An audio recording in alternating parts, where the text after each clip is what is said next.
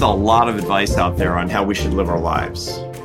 Most of it sounds great on paper, but more often than not, I ask myself, can't the pursuit of happiness be just a little bit easier? I'm a little busy over here. Welcome to How to Build a Happy Life. In this series, I want to simplify things for you. My expert guests and I will uncover the how to's of happiness from the inside out, from controlling our inner monologue through meditation. What this does is develop a skill called mindfulness, which you could just translate into self awareness. To discover what it actually means to open your heart and be vulnerable, even when you're not in the mood. The container of the relationship needed to morph. In some relationships, it can, and in some relationships, it simply cannot. Happiness, first and foremost, requires self awareness.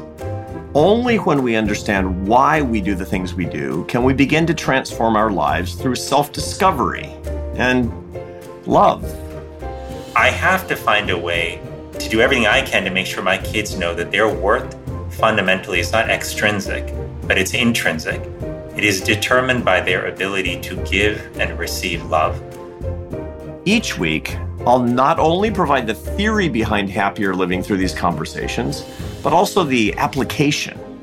Unless we embed something more sustainable, purpose and having that higher meaning of doing something that's beyond yourself is what makes us as individuals have this more sustainable form of happiness. If there's one thing I know for certain about happiness, is that it's not a linear path. But through the ups and downs, we can spend a few moments to talk it out and explore the journey together. Shall we? How to build a happy life. Download it today on your favorite app or find it on youtube.com slash user slash the Atlantic.